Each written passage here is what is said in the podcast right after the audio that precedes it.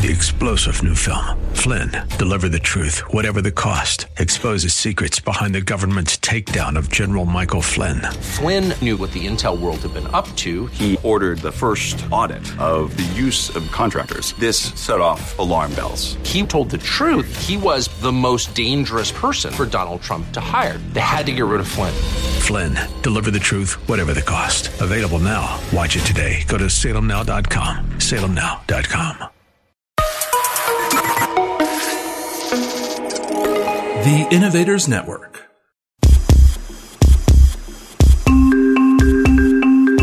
Welcome to the Heart of Innovation. 60 minutes that could save life and limb with new breakthrough ideas and innovation changing the healthcare landscape. Brought to you by patient advocacy group thewaytomyheart.org in partnership with Cardiovascular System Incorporated's patient advocacy campaign Take a Stand Against Amputation. Here are your hosts for the Heart of Innovation, Emmy Award winning journalist and founder of The Way to My Heart, Kym McNicholas, and interventional cardiologist and founder of the Save My Piggies Health Education Series, Dr. John Phillips. I'm Kym McNicholas, and Dr. John Phillips is with us um, as well. You know, today's show is really dedicated to my mom, Marilyn Lou Baum McNicholas, because she transitioned earlier this year um, after she had a ruptured abdominal aortic aneurysm. She had been diagnosed six months earlier with an aneurysm higher up in her body called in her thoracic area.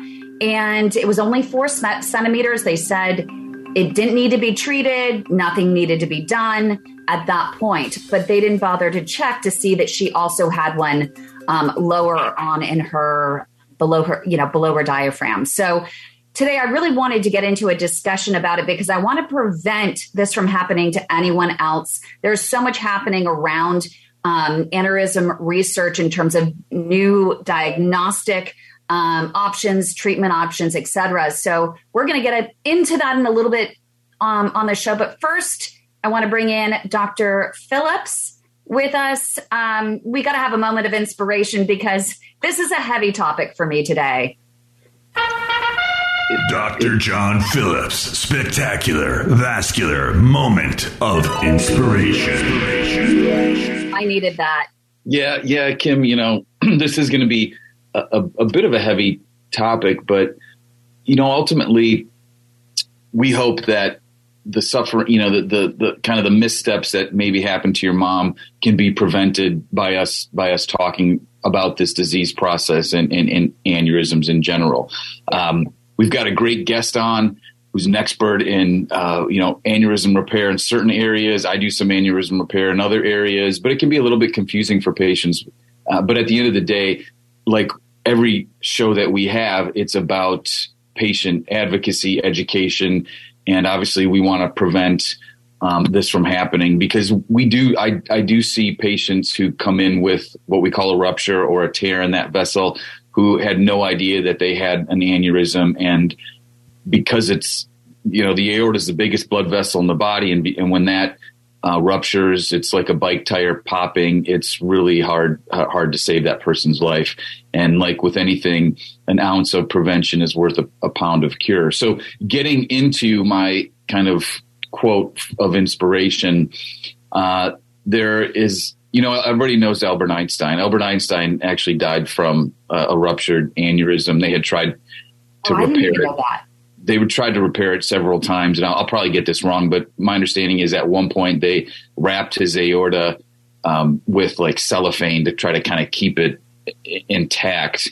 And uh, according to uh, the lore, his his last words were in German, although he was in in the U.S. So we don't know what he actually said, but I, I like a lot of his quotes, but I like this one a lot. And it, he just said simply, learn from yesterday, live for today, hope for tomorrow.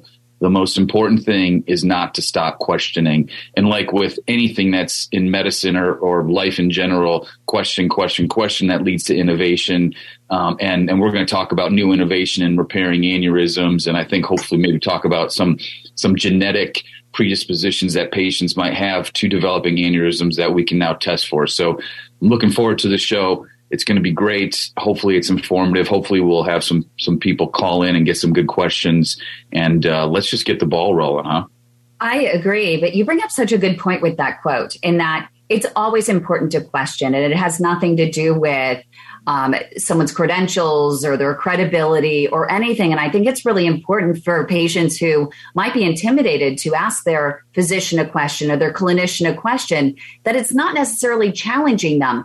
It is everyone's duty to question. Science evolves, medicine evolves, and it's important to understand different doctors, different clinicians, different tools, different approaches, different philosophies.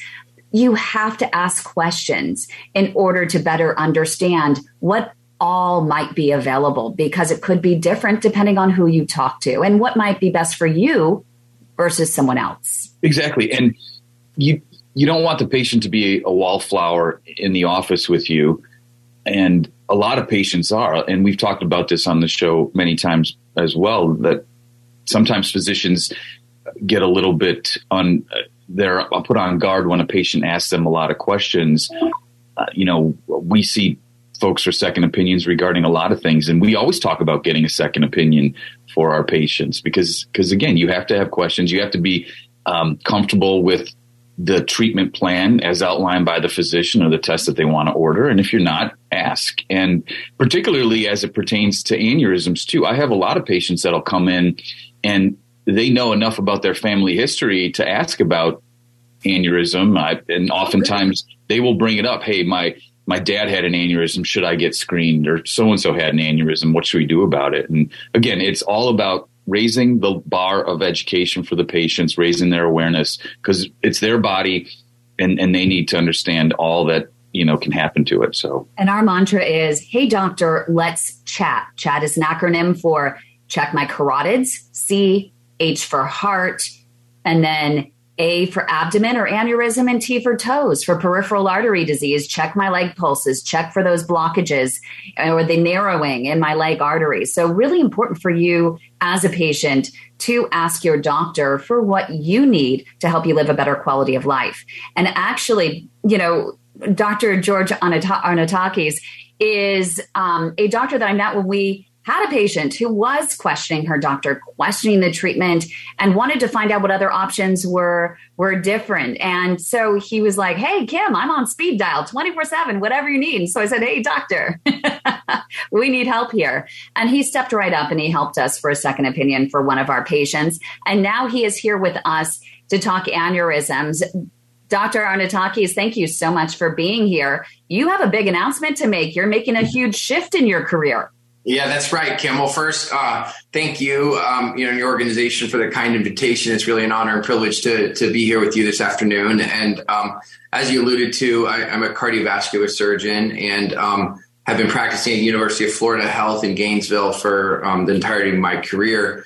And uh, shortly next month, we'll be moving to Austin, Texas, to the University of Texas, Austin, um, to the Dell Medical School to form the uh, cardiovascular, the adult cardiovascular and thoracic surgery uh, program there in Central Texas. And so um, it's an exciting move um, for us, and um, exciting to be recruiting other uh, talented individuals that share the same uh, passions for uh, treating patients afflicted with cardiovascular illness, including you know coronary artery disease, valvular heart disease, but as well a large component of my practice um, is is aneurysm disease, and um, a lot of the overlapping uh, risk factors uh, for all of those illnesses relate to um, you know history of smoking, a family history, genetic predispositions, and so um, again, it's really an exciting move. And um, aneurysm uh, early detection, uh, novel treatments, surveillance,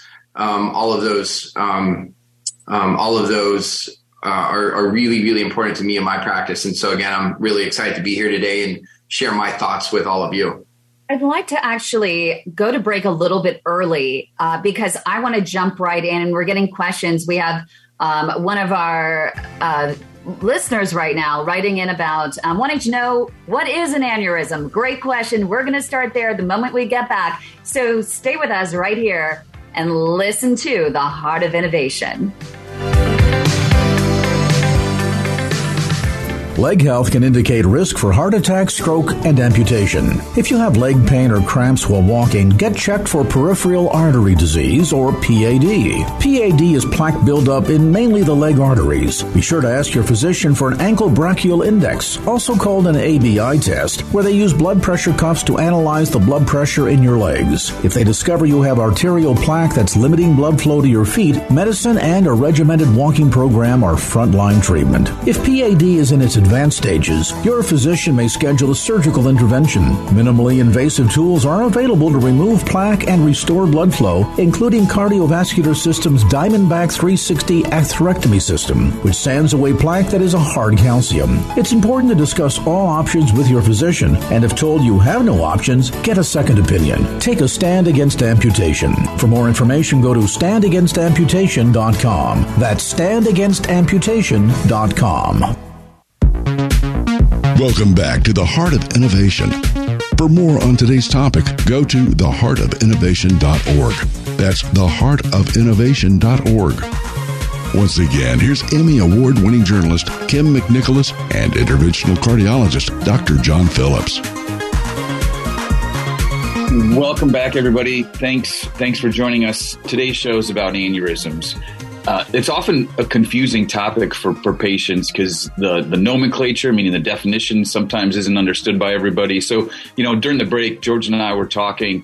Hey, you know, how do you, when you meet a patient for the first time and they have an aneurysm, how do you go walk with us through that journey? Like, how do you explain to them what is an aneurysm, where it's located, why you care about it, and you know what what do you want, you know what we what should we do about it? Yeah, sure, John. So I, I, tell patients that I see in the clinic an aneurysm is an outpouching or a dilation of any artery in the body.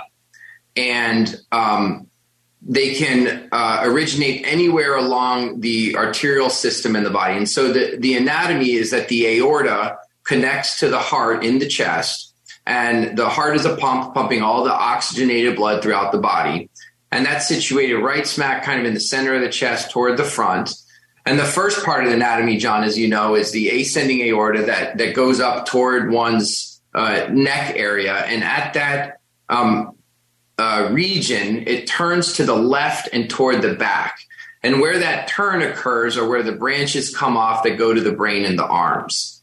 And, and, and that turn is called the aortic arch. And after the last branch, which goes to the left arm, the aorta turns downward uh, kind of along the left hand side of one's spine in the back, and that's called the descending aorta. And it, it, it traverses that region until it gets to the level of the diaphragm, which uh, separates our chest cavities from our abdominal cavity. And it passes through the diaphragm, and below the diaphragm, it then becomes the abdominal aorta, where it gives off the branches that go to the intestines, to the kidneys, and then in the pelvis, the aorta splits to go to both legs. Um, and that's called the aortic bifurcation, where the iliac arteries are. And so folks can have an aneurysm along any segment along that way. And the reason we worry about aneurysms is uh, the analogy to a balloon. So when you when you're blowing on a balloon, initially when the balloon is deflated, there's not a lot of tension on the wall of the balloon. The rubber lining is fairly thick. But the more and more you blow in a balloon and the bigger it gets, the lining of the balloon becomes thinner and thinner. And at some point, you can see through it, it becomes transparent. And then when the balloon gets quite large, the wall strength of the balloon is not sufficient to withstand the tension from within and it will tear or burst. And that's what we worry about in aneurysms as they get to be larger, their risk of rupture or tear, which is called a dissection, um, becomes greater with the greater diameter of the aneurysm. So, when we talk about number one, the aneurysm, we're very specific about where it's located, which is why we have these these definitions: ascending, descending, and we're also pretty specific about the size, meaning the the the diameter of it. Um, and so, what we what I try as a cardiologist, we try to mitigate what we call the wall stress or that stress up against the wall by we can try to reduce the pressure but we also know that that wall stress is directly related to the the radius or the ultimately the diameter of the vessel too so is it safe to say that you know there's a certain point at which the diameter gets so big that the risk of rupture is is so high that it has to be fixed? Because a lot of patients, I think, they come to us and say, "Well, I have, you tell me I have an aneurysm. Why aren't you fixing it now?" So, if you could go through, you yes, you've defined and talked to the patient, told them they have an aneurysm. So now you're going to talk to them about, okay, how do we treat this? And is it treating it with just medication? Are, are, we doing testing to monitor it on a regular basis? And then are we pivoting to, okay, you need whether it's a surgery or stents or something like that? Yeah. So just as you alluded to, and, and a lot of um, these data have emerged from from lots of studies that were done at um, at actually Yale uh, Medical Center through the 70s and 80s, but at many other institutions around the country and the world, looking at what is the risk of an aneurysm rupturing at a given diameter. And um, historically, what we've gone by is just the absolute diameter, maximum diameter of the aneurysm. And the way we determine that diameter is off of typically CAT scans or CT scans are the gold standard uh, imaging test to define the exact diameter of an aneurysm. However, other tests can be used, such as MRI, uh, echo, um, or ultrasounds of the heart, uh, ultrasounds of the abdomen. But really, the most precise and the one that surgeons reliably use um, to to dictate the threshold for surgery or, or the timing of repair is really CAT scan. And so, depending on the anatomic location, as I said, a person can have an aneurysm anywhere along the spectrum of the aorta or its branches, um, will dictate the threshold at which repair should be recommended.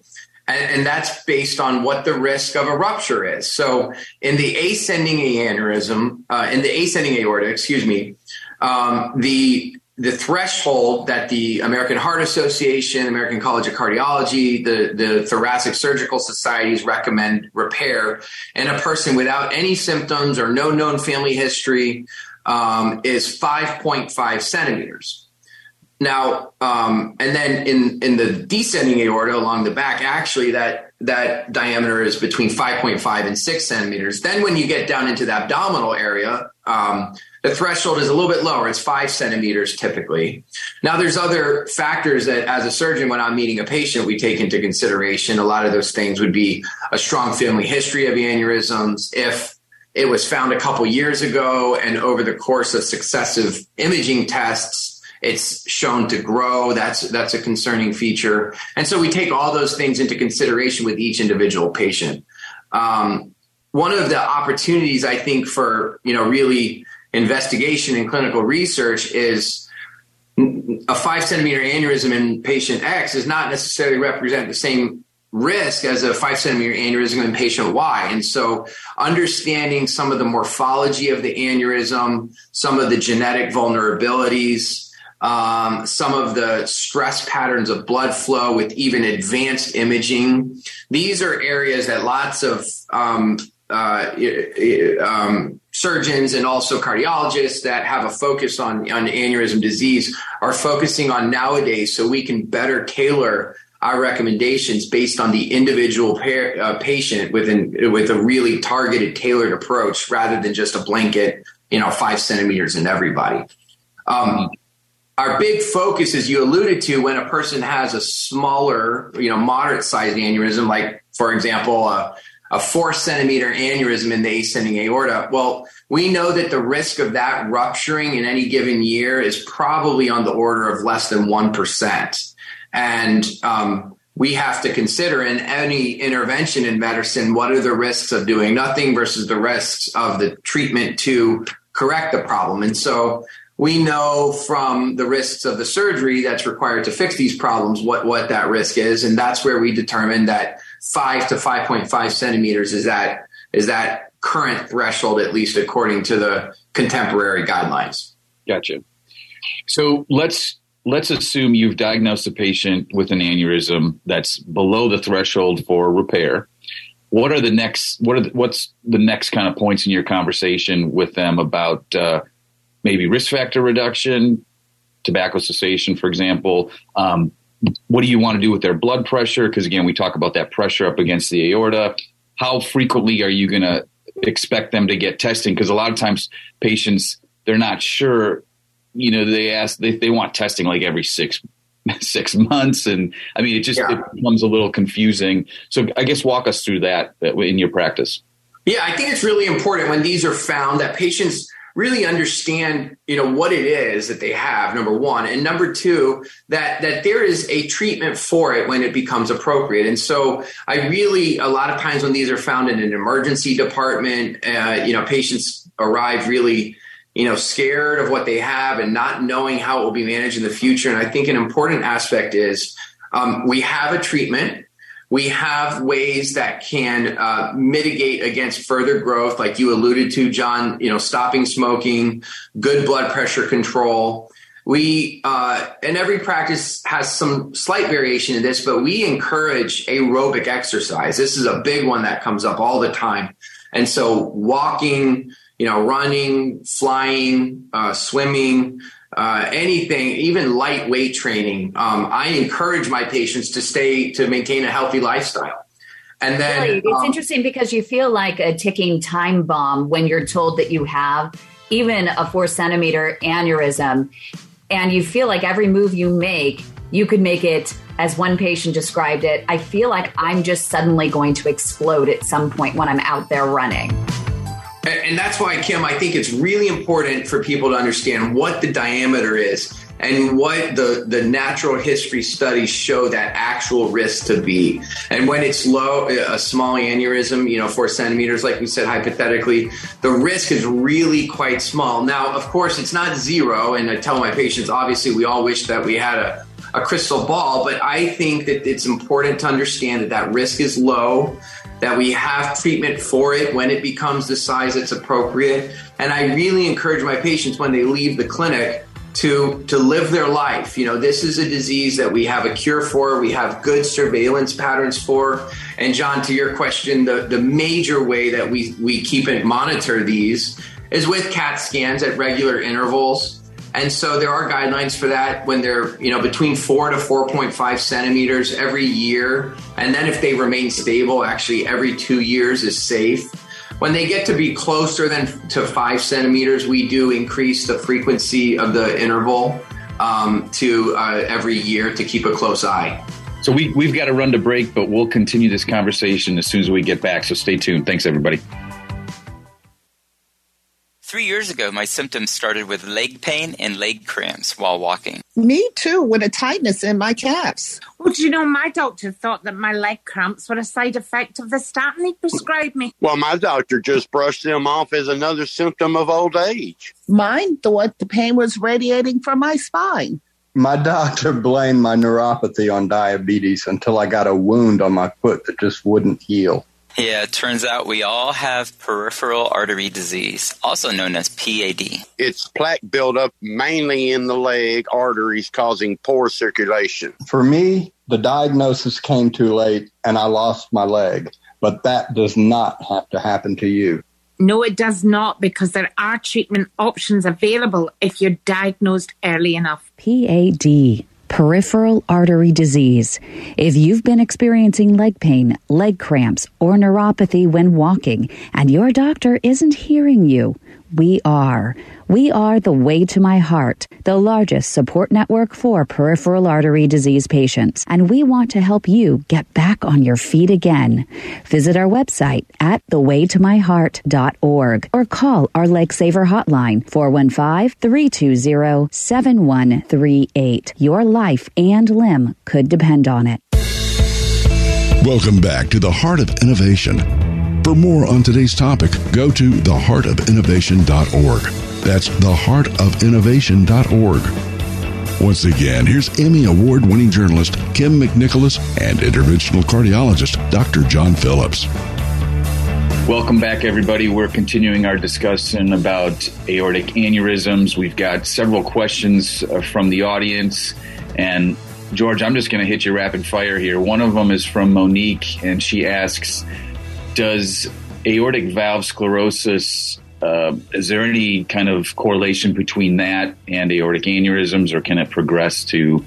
Uh, can you have valve disease and, and, that lead to an aneurysm?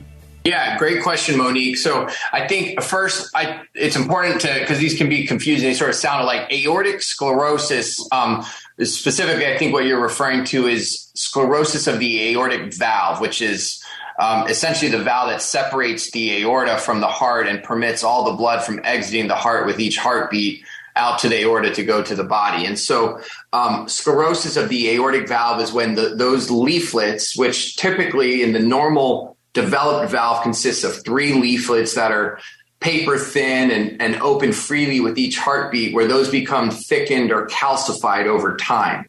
And so, um, what's an important aspect in talking about aneurysm disease is about one or two percent of individuals in the population have a a variant. It's technically one of the most common adult congenital heart anomalies called a bicuspid aortic valve, which instead of those three leaflets, there's there's two leaflets where um, there's fusion of, of, the leaflets, and so um, I call it to my patients a normal variant because one to two percent. If you go to any you know NFL stadium, you'll find three or four thousand people in the stadium that have a bicuspid valve. So it's so common that you know I, I don't necessarily refer to it as a congenital defect. Um, and uh, Kym, you mentioned uh, something about a bicuspid valve, I think, right?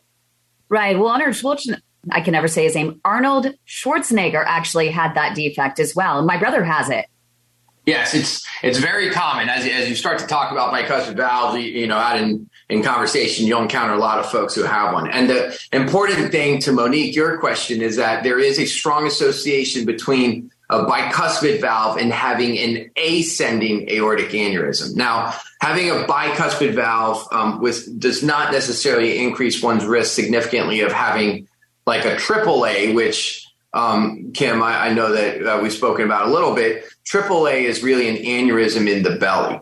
Um, now, just to differentiate atherosclerosis, which is different than aortic sclerosis, is essentially hardening or calcification of the arteries within the body. And atherosclerosis, one of the biggest risk factors for that is a history of smoking, um, age as well, you know, to, to a certain extent. And so atherosclerosis does have also an association with aneurysms throughout the aorta. Yeah. And then we have a question so that, from Erica. Oh yeah, that, that, just one last comment on that, and then we'll get to Erica's question. What about um, gender, male versus female? Higher risk Good for question. aneurysm males, right? Yes, yeah, that's important. Gotcha. Okay, so Erica had we're kind of switching gears here a little bit. Erica had a question. Uh, the he has actually been treated um, for a thoracic aneurysm. She had a Dacron oh. sleeve graft that was placed, and she was told that her graft should exceed her lifespan but she was 36 when she received it. And so she's just wondering what truth there is to that and how can she extend the lifespan of that sleeve. Yeah, so the, the, the Dacron materials um, uh, theoretically do last forever. They are it's an inert uh, material, so um, as you probably know, you, you know, unlike when people have organ transplants, you don't have to take immune suppression drugs to prevent rejection or anything like that. Um, they do last forever.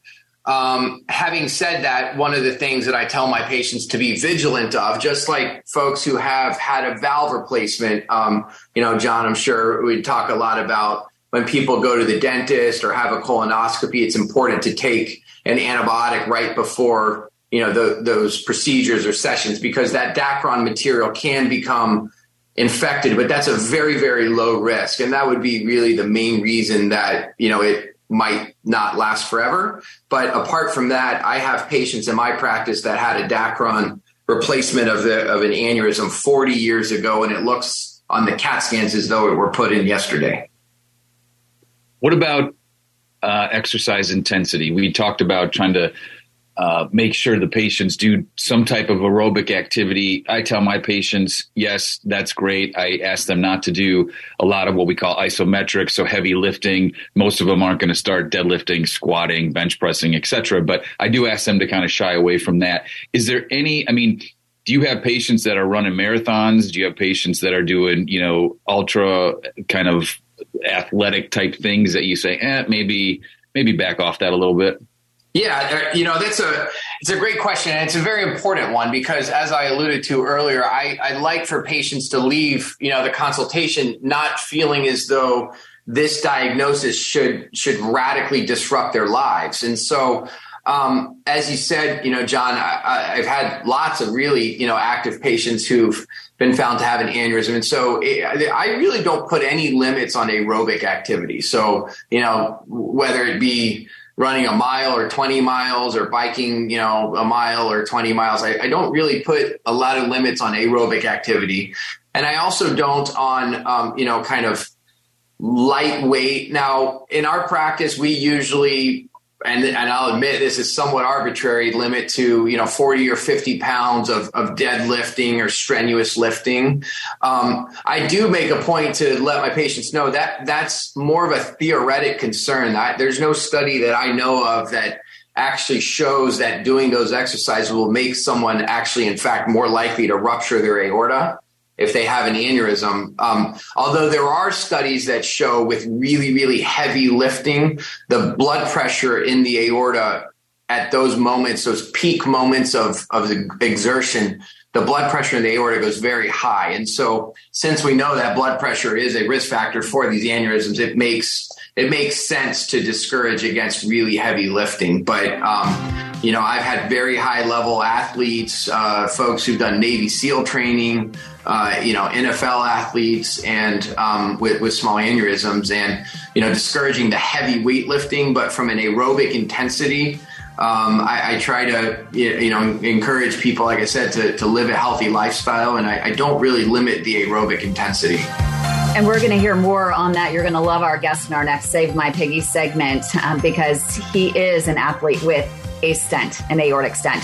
Um, but one final quick question. We're going to combine Mark and Joyce's about how common it is for someone with PAD or heart disease who's never smoked or had other risk factors prior to get an aortic aneurysm and how to have that discussion with their doctor.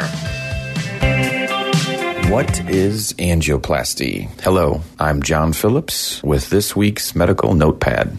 Do you have peripheral arterial disease or restricted blood flow in your leg arteries? And if so, are you experiencing pain when you walk? This is called claudication. Or do you have pain at rest? If the answer is yes to either of those questions, you may be referred to see a vascular specialist. And in doing so, they may ask and offer to perform a procedure called an angiogram. This is a diagnostic test where contrast fluid is injected through a catheter into your arteries and it fills the arteries pretty much from the belly button all the way down to the toes. This contrast material is seen under x ray, allowing the doctor to assess for narrowings within the leg vessels. If there is a significant narrowing, treatment may be offered to open up that vessel and restore blood flow. With respect to treatment options, angioplasty is one of them. Angioplasty, by definition, is the inflation of a balloon to basically push the plaque or the material that is causing narrowing within the vessel aside, opening up the vessel for better blood flow.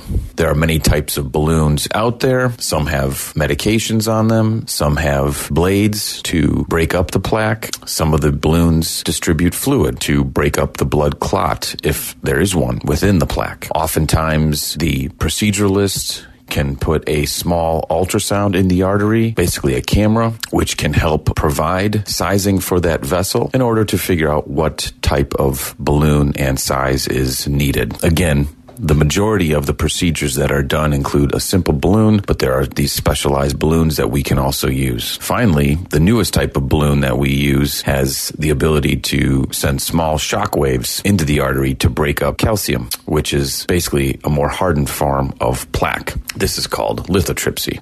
Ultimately, if you do have peripheral arterial disease and your doctor is recommending an angioplasty, it's important that you discuss with them what type of treatment options they may be offering you and what type of balloon they may be using because each have different indications. Also, if you've been diagnosed with peripheral arterial disease, it's important to make sure your physician has the adequate and appropriate expertise in treating your blockages. With this week's medical notepad, I'm Dr. John Phillips. Medical Notepad, brought to you by Cardiovascular Systems Incorporated's patient advocacy campaign, Take a Stand Against Amputation, and the way to my heart.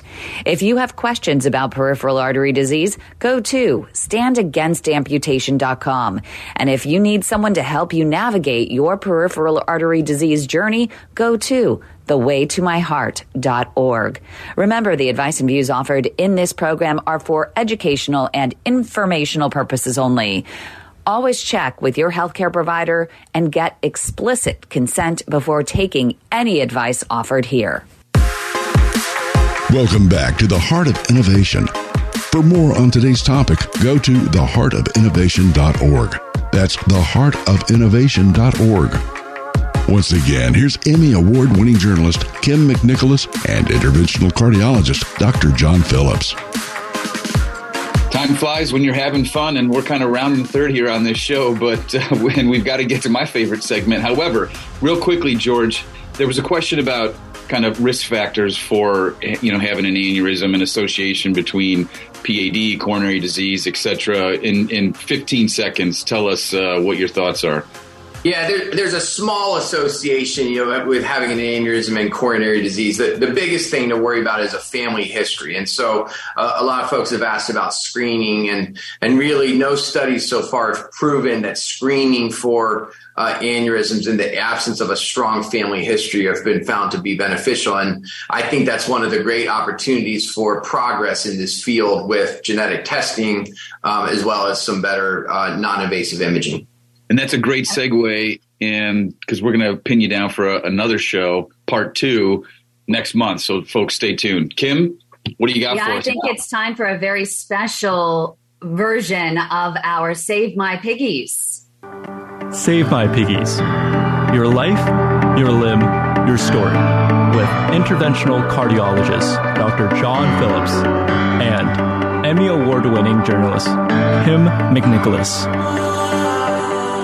So today's guest, we have Dr. Kevin Morgan, retired veterinarian, also PhD. He is an author, triathlete, Ironman, all of the above. And my favorite hashtag for him and website is athlete with stent. Uh, Kevin, thank you so much for being here. We have with us also uh, Dr. George Arnaoutakis, and uh, of course, our co host, Dr. John Phillips, with us. But Kevin, thank you for being here and telling your story. What would you like to know? Everything and anything. So, In you, five minutes. you- in five minutes or less. No, I'm just kidding. Let me, let me Uh, but- comment on the previous conversation. Um, I self-diagnosed with AAA in 2010 as a result of really weird symptoms 10 miles into the run of the Lake Placid Ironman.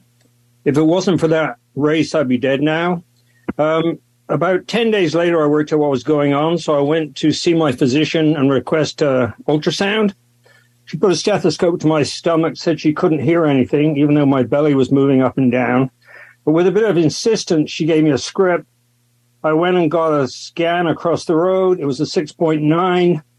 And then a few days later, I got an MRI, had a, a Zenith stent put in.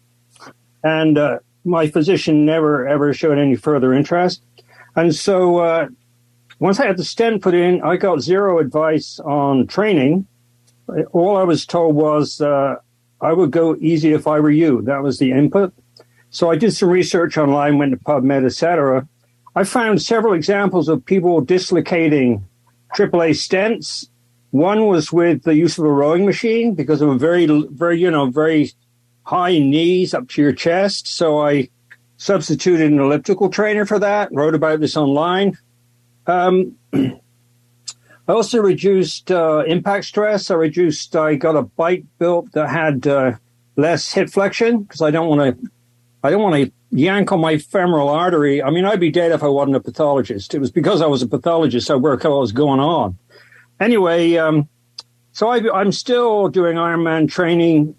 What is it? Twelve years later, um, and I would. I started a Facebook page. I'm on Facebook quite a bit, and I think the most consistent problem I have is that patients are given very inconsistent advice. Some physicians I've seen tell people straight after an EVAR, within two or three days, they can just go back to the gym and do whatever they did before, even before it's, you know, really recovered. And other people have been told they can never run again and they need to have a passive lifestyle. So I would say the most useful thing I can do is explain what I do and try and, and I give them advice. I've helped people quite a bit in that respect. But I, I guess the real problem is inconsistency in terms of advice from their surgeons, which is understandable. I think it's up to us to work it out. I have no complaints about the medical profession. They keep me alive. I think it's great. Anyway, my my AAA was followed by PAD, which started in 2014. Numb feet, then uh, right gastrocnemius started seizing up with claudication.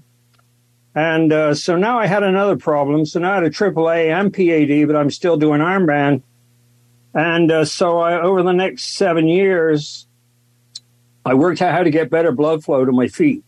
Hey, Kevin, why don't you tell the audience briefly what it was like to recover from an EVAR in terms of the recovery? I, I expected, you know, it was a fairly non invasive procedure at that time. I think it could almost have been outpatient surgery. It was like trivial. It was, in fact, if you watch how it's done online, it is magic. I can't believe it. I mean, it's unbelievable how well they do. I was actually invited up to Cook Medical in Indiana and I met the people who built my stent. Three ladies. I mean, it was like, what a gift! And they gave me a, they gave me a reject, which now I show people and say, well, this is what I got in my aorta. And 12 years later, I'm still doing training. It's especially amazing to consider um, how that evolution of technology has transformed how we care for patients with aneurysm disease when you compare it to the conventional approach, which is a large open operation where patients are in the hospital seven, you know, a week or two and lot risk of kidney problems and pneumonias. And it's really one of the areas, uh, John, I know you know from performing EVARs yourself, that is really revolutionized how we're able yeah, to it's, it's it, it is it's absolutely amazing uh, when it's done in the right with the right hands uh, you know you, like anything it can go sideways pretty quickly uh, but uh, so so kevin with respect to your PAD, you are just treating yourself uh, with exercise. You haven't had any interventions or anything like that. We've got about a minute left. Uh, well, I had an ABI measurement. I've got. Uh, I was advised no surgeries or stents or anything. Against surgery by Mark Farber. Uh, he's a good guy. I trust him, and so I developed ten different ways to run, uh, which is in a book I just published to improve flow, and it's dramatically improved my blood flow to my feet and that's in the book. I would like to right. say one thing about the AAA that's very important. Okay. People, people, often write and ask me, I've been offered open versus an EVAR, what shall I do? And then I warn them of the danger of impotence after open. I've even had people write to me and say that they were impotent after open. I guess the pudendal nerve got cut. So I, I was never even given the choice of open versus EVAR. I mean, they didn't even discuss it. But uh, of course, I knew nothing about it back then. And so, to me, that's a really important thing that men need to know uh, that that is a risk, even though I know it's much less of a risk. Uh, if you want to know what I did about PAD. So, Kevin, I'm gonna I'm gonna have you stop right there because we've got to go to break. But when we come back, you're gonna tell us your ten kind of steps to, that you that you've done with running to kind of help with your PAD. So stick with us. We'll be right back. Welcome back to the Heart of Innovation. For more on today's topic, go to theheartofinnovation.org. That's theheartofinnovation.org. Once again, here's Emmy Award winning journalist Kym McNicholas and interventional cardiologist Dr. John Phillips. Thanks, everybody, for joining us. We've got about four minutes left. Kevin, I want you to share with us real quickly those 10 tips that you have uh, for your PAD with respect to exercise and running. Okay, well, in 2015, when I got the ABI, I could hardly run at all. I'd have to stop at every two or three hundred feet. That blood get in my calf, and of course, uh, you know, I was doing much, nothing much better than the walking pace. Anyway, in the seven years since then, I've added one thing after another, and then about three months ago, I qualified for World's Half Ironman Championships, and I couldn't have done that if I hadn't made these changes. They're based upon three basic principles: one, encouraging blood to my feet then encouraging blood and tissue fluid through my feet, and then encouraging venous return. And my chapter titles are number one, spread spread your feet. Try and separate your toes and your metatarsals because there are blood vessels that run between them. Uh, number two, have soft feet. Try and soften your feet because if you scrunch your feet up because of the pain, all you do is restrict flow. Number three, use the best socks and shoes possible. Never wear tube socks. They squash your feet. Have a big toe box in your shoe, but not so big your feet slide around. Uh, number four, do whole body running. And for that, you need to read Jack Heggie's book on running with the whole body, which is the best running book that exists. Then you take the load off your legs and you're sharing the load. Number Kevin, we we've got, we've got 30 seconds left, my friend. 30 seconds. This was the most important one. Flex your toes. If you flex, if you gently stroke the ground with your toes as you run, contracts muscles in your feet and your calves, compresses the veins, improves venous return, but you have to do it the right amount. I would say that was the most. All right, so run, run with your whole body, flex your toes. We got to go, guys. Thanks, everybody. Great show. Our mission is to help patients live a better quality of life through comprehensive education, real time support, and high touch advocacy in partnership with thewaytomyheart.org and take a stand against amputation. Our purpose is to reduce the 1.5 million heart attacks and strokes and nearly 200,000 amputations annually. For more information regarding topics you've heard discussed on today's program, go to theheartofinnovation.org. That's theheartofinnovation.org. The Heart of Innovation is for educational and informational purposes only, and advice and views shared are not a substitute for medical advice from your own supervising physician. Do not act on any information provided in this show without the explicit consent from your own healthcare team. If you think you are having a medical emergency, call your local emergency number or go to the nearest hospital or emergency room. This show is distributed by the Innovators Network. For more information and other great shows and content, visit theinnovators.network. Three star general Michael J. Flynn, head of the Pentagon Intelligence Agency, knew all the government's dirty secrets. He was one of the most respected generals in the military. Flynn knew what the intel world had been up to, he understood its funding. He ordered the first audit of the use of contractors. This set off alarm bells. The explosive new documentary, Flynn, Deliver the Truth, Whatever the Cost, uncovers the facts behind this scandal. Flynn told the truth. He was the most dangerous person for Donald Trump to hire. I find out the worst enemy that I'm going to face in my life is right here in America. They took my assessment and they wanted me to change it. And I was like, I'm not changing it. They had to get rid of Flynn with in depth interviews, archival footage, and never before seen personal records of the man behind the headlines. I just felt like I was drowning. Flynn, deliver the truth, whatever the cost. Available now. Watch it today. Go to salemnow.com. Salemnow.com.